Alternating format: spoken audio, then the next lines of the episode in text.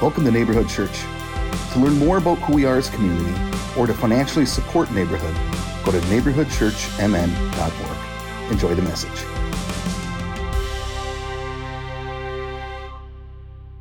All right, everybody. No more announcements, I promise.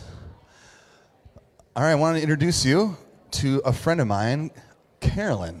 And Carolyn, yeah, give it up for Carolyn, all right? Uh, Carolyn is the pastor at Pilgrim, Pilgrim Lutheran yeah, in Superior, and she is going to be doing a blessing for us. And I was until last week the pastor here at Westminster. so when I saw Chris this morning, I said, We did it. We did it, and I'm thrilled. We would like for your leaders. Would all those who are trained or close enough um, come to the front? We're going to do a laying on of hands, and we would like all of your leaders, um, church leaders, people who preach. Just you two. Okay, because otherwise they'd all be coming up here, right? Okay. All right. Good morning. Okay, so um, Myrna, Paul, anyone else who's Deb, Milt, anyone else who's here who's a deacon? In the Presbyterian Church, once you're ordained as a deacon, you or an elder, you are um, for life one of the spiritual caregivers and caretakers for the flock. And so these people are people that at some point in their lives have been deemed as the leaders for spiritual care, physical care, emotional care of the congregation. So here's what I would like to do. Let's have um, Westies, let's have you stand up here. and Nikki and Chris we'll, we're trying to get close enough that we can lay hands on. Want us to back up? Yeah. So just pull in. Please pray with us. Heavenly and eternal God, we are giving you thanks for this day of we pray your Holy Spirit to come near we ask that you bless these leaders and all leaders of Neighborhood Church with a double portion of your Spirit, that they may serve gladly and faithfully, that when they preach the word, it would plant seeds, and when they care for this flock, that you would be pleased, and that faith, trust, and maturity of faith grows with all of the blessings that this place has given to Westminster, we now endow our faith and hope behind you as a new church in a new place for you with heartfelt blessings and the hope that God will always walk with you. Amen. Thank you, friends. Can we give a round of applause, please, for Westminster? That's beautiful. It, it has been a um, has been a process that has been um, and beautiful and testing, and all those are good, and all those belong. And it is an honor for us to be um, carrying this legacy of Westminster and even the churches that have been in this building before. And we do not take it lightly. So thank you for your generosity. Thank you for your blessing. Or Karen, say, thank you for your blessing. And we're really excited about making this place our own. And I'm giving the message I gave eight years ago, the same passage, uh, when we first started Neighborhood Church. At least that's what I remember. So that's what I'm going to say is true. So, and it's out of uh,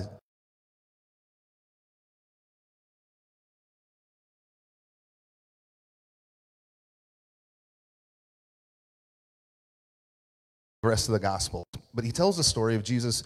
Um, he's walking. I don't know why, but he's walking, and he's around this pool that they believe that there was the local legend was there would be an angel there, and if the angel like showed up and said, "I want a party," and the water started moving around, whoever got in there first would get um, what they wanted, or might may get healed. And as Jesus is walking by, there's a guy laying by the pool, and um, he can't. He's got mobility issues. He can't move on his own. And Jesus asks him the most odd question.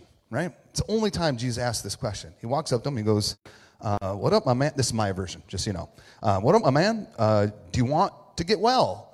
I imagine the guy laying there goes, Yeah, that's like my top five right now. Top five. I want to get into improv, I want to get into cryptocurrency, and I want to get well. Um, and the guy's response to Jesus is, Oh, yeah, but I can't because when the water stirring around, none of you are helping me get into the water. So what am I supposed to do? And Jesus responds, it's this odd exchange. Simply, uh, well, like, get up, walk home with your mat. And the guy would probably say, Never even thought about that one. So he gets up, takes his mat, and he starts walking home. And Jesus slips off. This guy has no idea who Jesus is. And as he's walking, I imagine. Um, I wish my sister is here because you guys remember Fresh Prince of Bel Air? Anyone who's a Gen X, you would know this. Thank you for raising your hand. I appreciate that. Yes, it's me. I identify. So, um, remember Carlton? Carlton had his own dance where he'd do this, right? I, I can't do it justice, all right? But imagine that's how he was walking home, all right? He's got his mat, he's like, look at me, I'm walking. And he gets the attention of some religious leaders, and they have all these um, laws. And the laws are there not to be like cold and stifle people. It's usually how we interpret them. Like, why would they have these laws? They have these laws in place so they could thrive, right? Like, you're now supposed to work on the Sabbath because they really believe that you should rest. Rest is something that a lot of other cultures value, usually not us. So, um, that's what it's there for. So they walk in like, hey, my man, you, you, can't, you can't do this. You're not supposed to do it. And the guy says, don't blame me. This guy told me to get up and take my mat. Blame him, right? They're like, well, who is this guy? And he goes, I have no clue. He just told me to get up and walk. Then Jesus like comes up a little bit later, slips in, has a very cryptic conversation with this guy, but essentially introduces himself. And then it's what he does is what you're supposed to do, right? You go tattletale. He goes back to the religious authorities and goes, Remember that guy who made me do that thing? His name's Jesus. And these people who hear it, they're like, Well, we got to do something about this. So they go and they confront Jesus, and it's John 5 16. This is the verse. When I heard this, I think I was 25, and it um, radically transformed how I thought about God, how I thought about the Bible. The Bible became like alive to me in this. And it's this line. And what Jesus says is, My mother is always working. She is always, always working. There's never a time that she is not working. And she loves to show me, Jesus saying, she loves to show me what she's doing. So I am working. And in fact, Jesus goes a couple verses later, um, she loves to show us what she's doing, and she's going to show you, right? And you're going to do even greater things than me. And the, the, so essentially, Jesus saying, Don't get angry at me, get angry at her, get angry at God. And the reason that this was um, so um, impactful on me is that God felt like, especially if I was a very, um, what I have to use a polite term for this, I was a part of a very hyper Pentecostal church in my formative years where we'd get up and run around and yell at the devil, right? Anyone else? Am I all alone? Thank you. All right. Uh, Dietrich, I know you're in that group as well. So, uh, and you know, you'd be like, you'd get like, people would like pray for you, and then they try like pushing you down, like just all kinds of stuff. Um, and so God felt like if you could get God's attention, God might notice you, right? And if you did anything wrong, oh, God is somewhere else, all right? Um, and so here, hearing this, it was a message, and hearing first time, it felt like God is not just close, but God is actively engaged, and not just with me, but in the lives of all these people. So the work that God was doing at this time, a couple Christmas ago, um, felt like God's work is to save souls, right? And I'm not bashing that. I'm not going to mock that. But what was handed to me was um, we are depraved humans, right? We're broken. We are thirsty. We are hungry. We are tired. We're like we're, we're, we're these bad depraved people. And what we need, right, is God to save us from ourselves, right? And the way you do that is what I was taught is we do things like serve and evangelism. Is that a trigger word for anyone? Okay, okay good. So, um, and, and again, these were meaningful things, but we do outreach. We, we had a bunch of different names, and the whole point would be like I would show up to Sarah's house and like offer her batteries. We did that once, all right? We would give coffee away for free. People stood in lines on uh, Black Friday. Um, and we'd say, it's a practical example of God's love, no strings attached. I think that's beautiful. But the end goal was really to get them saved, right? The end goal was to get Carrie to a place where she would say this, she would say this specific prayer, and she said it and she meant it and she really believed it, then the theological term is there'd be this regeneration, and Paul, what Paul says, we're a new creation, right? And then you'd be sanctified, then you'd be holy, then you'd be good, then you'd be included, and then you'd have the opportunity to have eternal life. And this is how I spent a lot of my years as a pastor doing it. And I have, I have amazing memories and some absolute um, uh, lives that were transformed through this work. So I'm not, I'm not knocking it. There's just one problem. Nowhere does Jesus do this, right? It's kind of a problem. When Jesus, she's always, God's always at working, and I too am working, and God loves to show us what she's doing. What, what kind of work is it? Well, that work is, yeah, that scared me too. It's a dog. It's okay. oh, what am I talking about? God's work. So, Jesus, when he speaks to this man, he doesn't say, um, Hey, can you say this prayer? He doesn't even tell the man his name. There, there's, there's not like this brand management that Jesus is doing. There's no end goal to get him to some place in some time in the future to be something somewhere. All Jesus does is heals the man. But he, why? I love this question. Why would Jesus, of all the things he could have done, why, why does he heal? Who is it for? Is it for the person? Yeah. And this, this is across the board. You read through the Gospels, anytime there's a miracle, who's the miracle for? Is it for the person, the individual? You believe that. But who I even more for? Not some trick, not like God, like that. When Jesus heals someone, it's like he's a mirror going around to people why is it you now see this person? Why is it now you know this person's name? Why is it now that he can look, he looks like you, he can walk like you, he maybe like worship like you, dresses like you, right? Might be economical, part of the economic system like you. Why is it before he was just a nameless, faceless person who just laid by the pool? But now that he's acting like you, Funny, you now see value. Now he's included. Now he's believed. Now he has value. Now he's good. The problem is, you couldn't see that he's always those things. You never noticed it. It wasn't until these people looked and behaved and moved like the rest of dominant society that they were included. And what Jesus is revealing, the kind of work that I think Jesus is doing, he's pointing, saying, they've always been included. You just didn't see it. To me, this is the sacred work of reminding people that they're good. Reminding people, helping people awaken to the reality that they are, have always been beautiful. They've always been included. They've always been valued. We just don't always believe it, and we often don't always see it. So, this sacred work that we get to do, and this is why I gave the message eight years ago, and this is why I'm giving this message now. This is what we get to do as a community we get to be that great reminder of adding value and helping people become their fullest self. But here's the interesting when I was thinking about this when we say we're going to do this work, we always project it on people that's not us. And that is a very good thing at times, right? But we can. Um, we can like give of ourselves almost to distract from ourselves. But whatever we want to be in this world, whatever change we want to see happen in our communities, in our neighborhoods, we have to be willing to be it ourselves. And this is where we are really bad at, right? Doing self care, doing self work. Like, I, I just went and saw my doctor, and he's like, wow, it's been two and a half years since I've seen you. I'm like, two and a half years? I remember the last time I saw him, he's like, it's been five years. I'm like, five years? What am I doing? But because I, it's when I have to think about me, I usually put myself way down. I usually put myself in the a bottom tier. Why? Because it's easy to buy in the narrative that I don't have much value unless I'm producing something, right? So, where we start is what is the work that God is doing in you?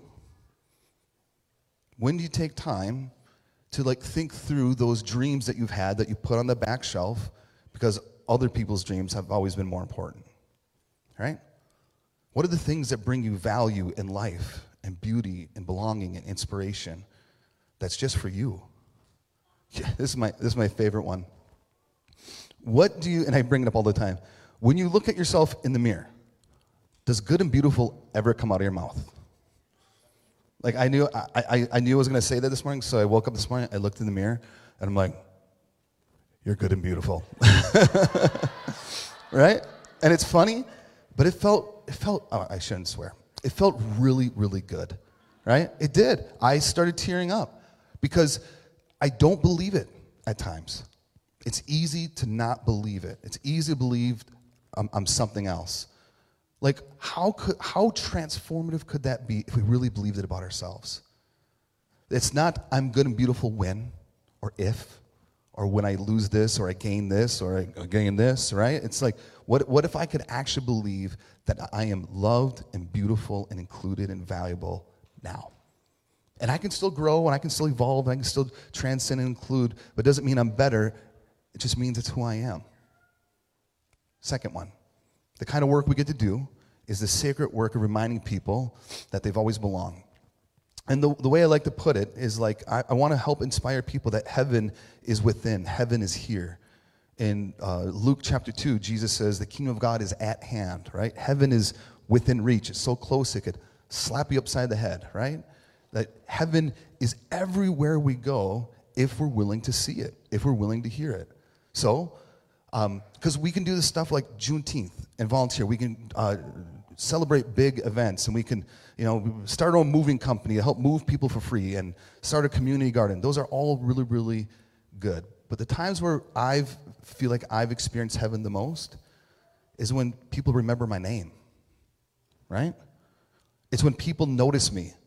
They say, hey, I really like, the thing I get all the time, I don't understand, is people say, oh, do you work at Duluth Coffee Company? I'm like, I'm like, it's just, it's, it's a hat, right? Like, do you work at Nike? I, I, I don't know, all right?